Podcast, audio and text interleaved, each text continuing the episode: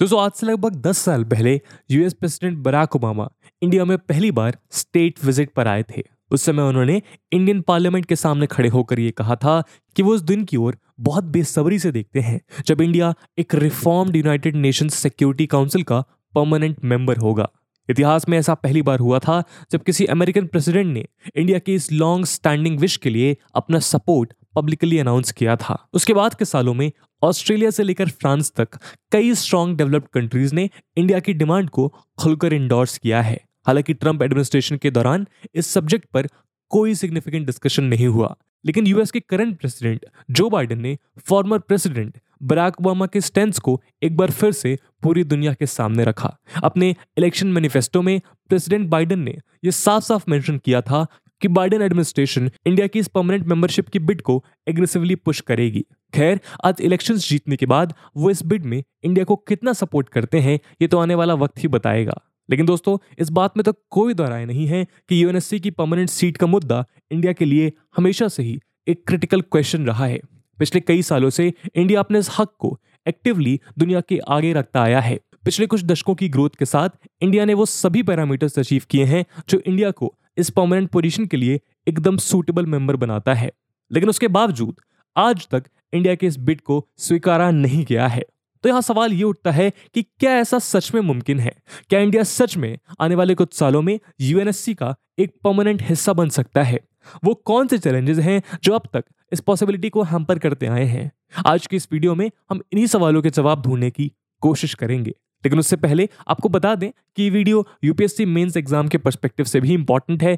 UNSC से जुड़े हुए सवाल यूपीएससी मेंस के जीएस टू में पूछे जा सकते हैं। इसीलिए इससे जुड़ा हुआ एक क्वेश्चन हम आपसे वीडियो के अंत में पूछेंगे, लेकिन वो सारी बातें बाद में। फ़िलहाल के लिए हम अपने डिस्कशन को आगे बढ़ाते हैं।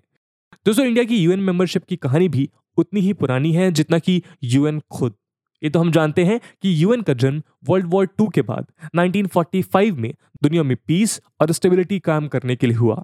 इंडिया इस बॉडी के 51 ओरिजिनल फाउंडिंग मेंबर्स में शामिल था। इंडिया का यूएनएससी के साथ पहला मेजर एंगेजमेंट 1948 में कश्मीर इशू को लेकर हुआ, जब पाकिस्तान बैक्ड ट्राइबल फोर्सेस ने इंडिया पर अटैक किया। एक फेवरेबल आउटकम की होप को लेकर Indian prime minister Jawaharlal Nehru ने इस मैटर को यूएनएससी को रेफर किया। लेकिन यूएन ने इसको पाकिस्तान की ओर से हुए एक वन साइडेड इन्वेजन के बजाय दो देशों के बायोलिटरल डिस्प्यूट की तरह ट्रीट किया। इंडियन पॉलिटिकल कम्युनिटी को यूएन के इस रिस्पॉन्स से अनएक्सपेक्टेड डिसअपॉइंटमेंट हाथ लगा। इससे इंडियन कम्युनिटी को ये सीख मिली कि यूएनएससी एक प्योरली पॉलिटिकल बॉडी है और इसकी मेंबर्स द्वारा लिए गए डिसीजंस उनके खुद के नेशनल इंटरेस्ट पर बेस्ड होते हैं, ना कि किसी केस के मेरिट्स या डिमेरिट्स के बेसिस पर। और इसी के साथ इंडिया और यूएन की एक ट्रिकी पॉलिटिकल जर्नी की शुरुआत हुई। कहा जाता है कि इसी ने आगे चलकर यूएनएससी में इंडिया की परमानेंट सीट को इफ़ेक्ट किया। कई एक्सपर्ट्स कहते हैं कि 1950 में यूएस ने इंडिया को सीक्रेटली यह बता दिया था कि यूएनएससी में ताइवान को जल्द ही रिप्लेस किया जा सकता है और इसी के चलते ये सीट इंडिया को भी ऑफ़र की गई थी। लेकिन Indian prime minister Jawaharlal Nehru ने इसको लेने से इनकार कर दिया। उनका कहना था कि ये सीट मेनलैंड चाइना यानी कि पीपल्स रिपब्लिक ऑफ़ चाइना को ही दी जानी चाहिए। कहा जाता है कि यही प्रपोजल उनको 1955 में सोवियत रशिया ने भी दिया था। लेकिन पीएम नेहरू का मानना था कि उनका एलाई चाइना अपने वास्ट साइज़ और एशिया में उसके इमर्जिंग रोल के चलते वही डिजर्व करता है। कुछ एक्सपर्ट्स कहते हैं कि इंडिया ने इस पोजीशन को उस समय की कोल्ड वॉर पॉलिटिक्स की वजह से डिक्लाइन किया। लेकिन पंडित जवाहरलाल नेहरू ने 1955 में लोकसभा में अपनी एक स्पीच में इन सभी क्लेम्स को डिनाई किया था। उनका कहना था कि इंडिया को इस तरह का कोई भी ऑफ़र नहीं दिया गया था। सिक्योरिटी काउंसिल का कॉम्पोजिशन यूएन चार्टर के अनुसार तय किया गया है, जिसके तहत कुछ स्पेसिफिक कंट्रीज़ को ही परमानेंट मेंबर्स का दर्जा दिया गया है और यूएन चार्टर को अमेंड किए बिना यूएनएससी के कॉम्पोजिशन में कोई भी बदलाव नहीं किया जा सकता है। और इंडिया को सीट का ऑफ़र दिया जाना या इंडिया का उस ऑफ़र को डिनाई करने का कोई सवाल ही नहीं उठता है। बस फिर क्या था? जल्द ही यूएनएससी की परमानेंट सीट पर ताइवान को चाइना के द्वारा रिप्लेस कर दिया गया। वो दिन था और आज का दिन है। उन पाँच सीट्स पर बसी पाँच पावर्स आज तक यूँ ही विराजमान हैं। इंडिया की पॉलिटिकल कम्युनिटी सालों से पीएम नेहरू के उस डिनाइल को इंडिया का एक बहुत बड़ा स्ट्रेटजिक ब्लंडर बताती आई है। खैर, आज उस बात को कई दशक बीत चुके हैं। आज़ादी के 75 सालों बाद इंडिया ग्लोबल पॉलिटिक्स में एक मेजर पावर की तरह निखर रहा है। आज इंडिया एक राइजिंग ग्लोबल पावर है और दुनिया की कई पावर्स इस चीज़ को ओपनली रिकॉग्नाइज करते हैं कि आज इन ग्लोबल इंस्टीट्यूशन को रिफॉर्म करने में इंडिया का क्लेम एकदम लेजिटमेट है। और हो भी क्यों ना?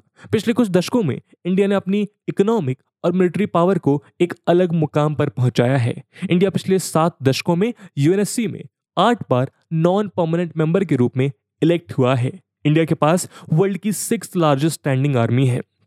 आज तक इंडिया यूएन के पीस कीपिंग मिशन में किसी भी पी फाइव नेशन से दो गुना ज़्यादा ट्रूप्स वॉर जोन पर डिप्लॉय कर चुका है। इंडिया वर्ल्ड की fourth largest troop contributing country है। इंडिया के लगभग टू लाख ट्रूप्स यूएन के 71 में से 49 पीस कीपिंग मिशन में सर्व कर चुके हैं। इतना ही नहीं, इंडिया विश्व की एकमात्र ऐसी कंट्री है जिसने 2007 में लाइबेरिया में अपनी एक ऑल वेमेन कॉन्टेंजेंट डिप्लॉयड की। अब तक यूएन पीस कीपर्स के तौर पर काम करते हुए लगभग 160 इंडियन मिलिट्री पर्सनल्स अपनी लाइफ्स को सेक्रीफाइस कर चुके हैं। इंडिया की इंट्रेंसिक वैल्यू की बात की जाए तो इंडिया वर्ल्ड की सेकेंड लार्जेस्ट पॉपुलेशन के साथ वर्ल्ड की सिग्निफिकेंट पॉपुलेशन को रिप्रेजेंट करती है। इंडियन डेमोक्रेसी एक लॉन्ग स्टैंडिंग डेमोक्रेसी है, जिसने हमेशा rule of law justice and equality के प्रिंसिपल्स पर खुद की फाउंडेशंस बिल्ड की है। ग्लोबल लेवल पर इंडिया ने हमेशा सोवनिटी टेरिटोरियल इंटेग्रिटी और एक रूल बेस्ड वर्ल्ड ऑर्डर के प्रिंसिपल को सपोर्ट किया है। इसी के साथ, इंडिया वर्ल्ड की one of the most diverse countries में से एक है, जहाँ दुनिया के हर रिलीजन को फलने फूलने का बराबर हक दिया जाता है। साथ ही ये इंडिया वर्ल्ड की one of the largest and fastest growing economies में से एक है। इंडिया की सॉफ्ट पावर के चर्चे दुनिया भर में मशहूर है। इंडियन डायस्पोरा वर्ल्ड की one of the most talented successful और प्रॉस्परस डायस्पोरा में गिनी जाती है। इसके अलावा, अगर इंडिया के बढ़ते जियो फुटप्रिंट्स की बात करें तो 1998 में इंडिया एक न्यूक्लियर वेपन स्टेट का स्टेटस भी एक्वायर कर चुका है। और इंडिया की ये न्यूक्लियर पावर उसको existing P five nuclear powered states की तरह यूएनएससी का एक नेचुरल क्लेमेंट बनाती हैं। साथ ही इंडिया एमटीसीआर और वासेनार एग्रीमेंट जैसे न्यूक्लियर एक्सपोर्ट कंट्रोल रिजीम्स का भी हिस्सा है। इसके अलावा नॉन प्रोलिफरेशन ट्रीटी और कॉम्प्रिहेंसिव टेस्ट बैंड ट्रीटी को लेकर इंडिया का स्टैंड इंडिया की इंडिपेंडेंट पॉलिसी और किसी भी तरह के डिस्क्रिमिनेशन के अगेंस्ट एक्ट करने की एबिलिटी को दर्शाता है। India global politics sustainable development economics culture energy science और टेक्नोलॉजी जैसे की फील्ड्स में अपने फुटप्रिंट्स हमेशा एक्सपैंड करता आया है। इसके अलावा इंडिया काफ़ी लंबे समय से थर्ड वर्ल्ड कंट्रीज़ के अनडिस्प्यूटेड लीडर के तौर पर देखा गया है। चाहे फिर वो नॉन अलाइन मूवमेंट के दौरान थर्ड वर्ल्ड को लीड करके उनकी इंडिपेंडेंस और सेल्फ डिटर्मिनेशन के राइट्स के लिए लड़ने की बात हो, या फिर आज डब्ल्यूटीओ जैसे प्लेटफॉर्म्स पर थर्ड वर्ल्ड के अगेंस्ट हो रहे डिस्क्रिमिनेशन को हाईलाइट करके उससे लड़ने की बात हो। इंडिया ने अपना ये रोल हर बार बखूबी निभाया है। इतना ही नहीं कोविड 19 और यूक्रेन वॉर जैसी क्राइसिस के दौरान इंडिया ने आगे बढ़कर न जाने कितनी डेवलपिंग और अंडर डेवलप्ड कंट्रीज़ को वैक्सीन मेडिकल और फ़ूड सप्लाईज मुफ़्त में प्रोवाइड कराई हैं। दोस्तों, यहाँ ये बात तो साफ़ है कि इंडिया का यूनेस्सी मेंबर बनने का टाइम आ चुका है। कुल मिलाकर हम ये कह सकते हैं कि 1950 से लेकर आज तक इंडिया ने डेवलपमेंट की एक लंबी जर्नी को तय किया है। इंटरनेशनल प्लेटफॉर्म पर इंडिया की पोजीशन में भी लैंडमार्क शिफ्ट्स देखने को मिले हैं। लेकिन सिक्योरिटी काउंसिल का स्ट्रक्चर आज भी उसी मोड पर फ्रीज्ड है, जिसको वर्ल्ड वॉर टू के बाद विक्टोरियस अलाइस के द्वारा सेट किया गया था।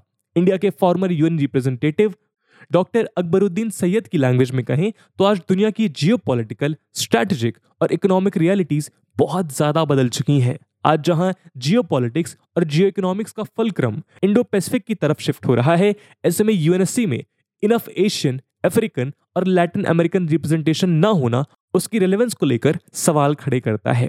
लेकिन ये बॉडी आईफोन्स की एरा का टाइपराइटर बनकर रह गई है। दूसरे शब्दों में कहें तो ये करंट वर्ल्ड ऑर्डर की रियलिटीज को रिप्रेजेंट नहीं करता है। और इसीलिए इस बॉडी में बदलाव बहुत ज़रूरी है।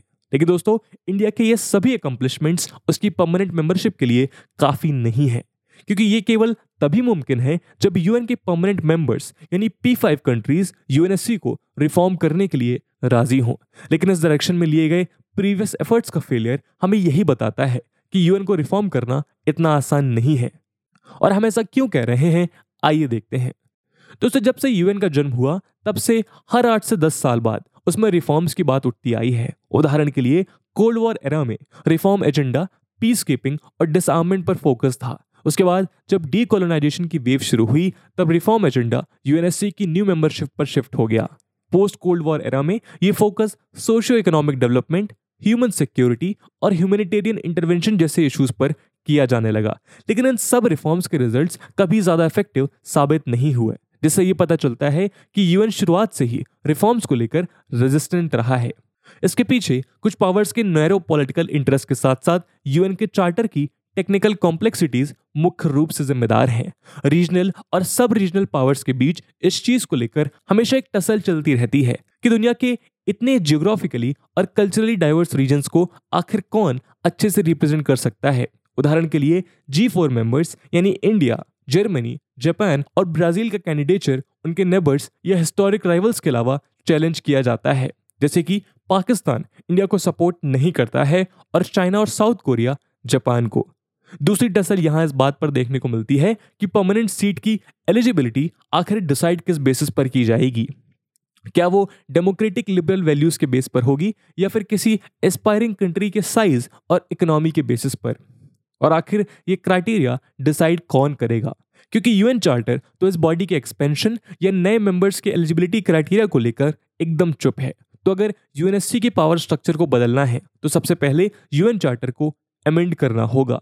लेकिन यूएन चार्टर के आर्टिकल 108 और 109 P5 मेंबर्स को चार्टर या फिर वीटो में किसी भी चेंज के ऊपर वीटो करने की पावर दे देते हैं। यानी कि अगर एक भी P5 मेंबर इन अमेंडमेंट्स को वीटो कर देता है तो वो अमेंडमेंट पास नहीं होगा। इस चीज़ को हम एक एग्ज़ाम्पल से समझ सकते हैं। दोस्तों, हाल ही में यूक्रेन क्राइसिस के दौरान यूएस ने एक रेजोल्यूशन स्पॉन्सर किया, जहाँ ये कहा गया था कि पी फाइव कंट्रीज़ को अपनी वीटो को एक्सप्लेन और जस्टिफाई करना होगा, वरना उनकी वीटो पावर उस केस में एप्लीकेबल नहीं होगी, जहाँ पर इसको यूज़ किया गया है। लेकिन यहाँ सोचने वाली बात यह है कि आखिर रशिया इस रेजोल्यूशन से एग्री क्यों करेगा? क्योंकि चार्टर में ऐसा कुछ नहीं लिखा हुआ है और यूएस खुद से चार्टर को चेंज नहीं कर सकता है।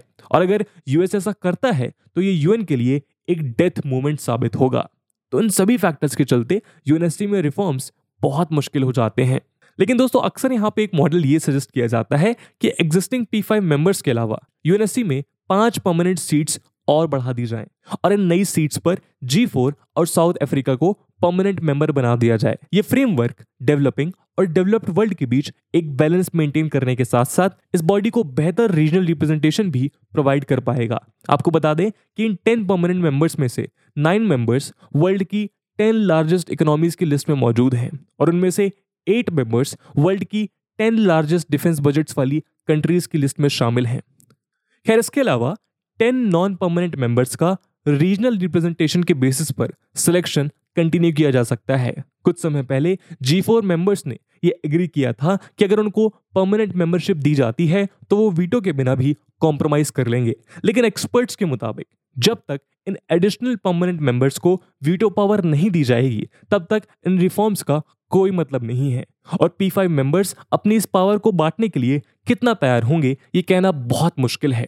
आइडियल तौर पर तो वीटो पावर को एबॉलिश कर देना चाहिए, लेकिन बात घूम फिर कर वहीं आ जाती है कि पी फाइव मेंबर्स कभी भी अपने इस पावरफुल वेपन को खत्म नहीं करना चाहेंगे जो उनको इतनी इमेंस पावर प्रोवाइड कराता है।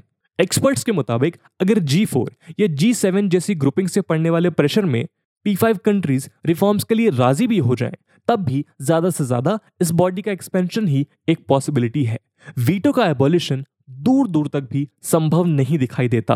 तो भले ही यूएनएससी के रिफॉर्म और इंडिया की परमानेंट मेंबरशिप को यूनिवर्सल सपोर्ट हासिल हो लेकिन इस बॉडी में तो चेंज तब तक मुमकिन नहीं है जब तक हर एक पी फाइव कंट्री उसको सपोर्ट ना करे। और तब तक ये बॉडी इन पी फाइव मेंबर्स के पावर इंटरेस्ट को सपोर्ट कर रही है, तब तक वो रिफॉर्म्स को पुश करने की ज़रूरत शायद ही कभी समझें। लेकिन जैसा कि यूएन के former secretary general Kofi Annan ने कहा, या तो आज यूएन को खुद को रिफॉर्म करना होगा, वरना वो अपने अस्तित्व को पूरी तरह खतरे में डाल देगा। यहाँ एक पॉसिबिलिटी ये भी है कि इसके बाद यूएन अपनी रेलिवेंस पूरी तरह खो दे। और बाकी कंट्रीज़ उन लाइक माइंडेड ग्लोबल और रीजनल ग्रुपिंग्स को ज़्यादा इंपॉर्टेंस दे, जो इक्वालिटी और कंसेंसस के प्रिंसिपल पर काम करे। लेकिन अगर उनको इफ़ेक्टिव बनाना है तो उसके लिए यह भी ज़रूरी है कि नई ग्रुपिंग्स को इंडिया जैसी रिस्पॉन्सिबल इमर्जिंग पावर्स ही लीड करें। तो दोस्तों, ये था एक डिस्कशन जहाँ पे हमने कोशिश करी है समझने की कि भारत के परमानेंट मेंबरशिप को लेके यूएनएससी में किन रिफॉर्म्स की ज़रूरत है और इसकी संभावनाएँ किस हद तक हैं। आपका क्या ओपिनियन है? इस पूरे मुद्दे को लेके कमेंट सेक्शन में ज़रूर बताइएगा। और जैसा कि हमने वीडियो के पहले भाग में डिस्कशन किया कि इस वीडियो की इंपॉर्टेंस यूपीएससी मेंस को लेके काफ़ी ज़्यादा है। और इसीलिए एक सवाल हम आपके लिए छोड़ के जा रहे हैं, जिसे आप कमेंट सेक्शन में आंसर कर सकते हैं। And the question is discuss how India has emerge out as a natural claimant to bid for the permanent seat at the United Nations Security Council in 21st century. And with this question my friends that's it for the video I hope आपको video पसंद आई होगी। और अगर पसंद आई है तो अपने दोस्तों के साथ शेयर करना मत भूलिएगा। मिलते हैं अगले वीडियो में। तब तक के लिए जय हिंद, जय भारत।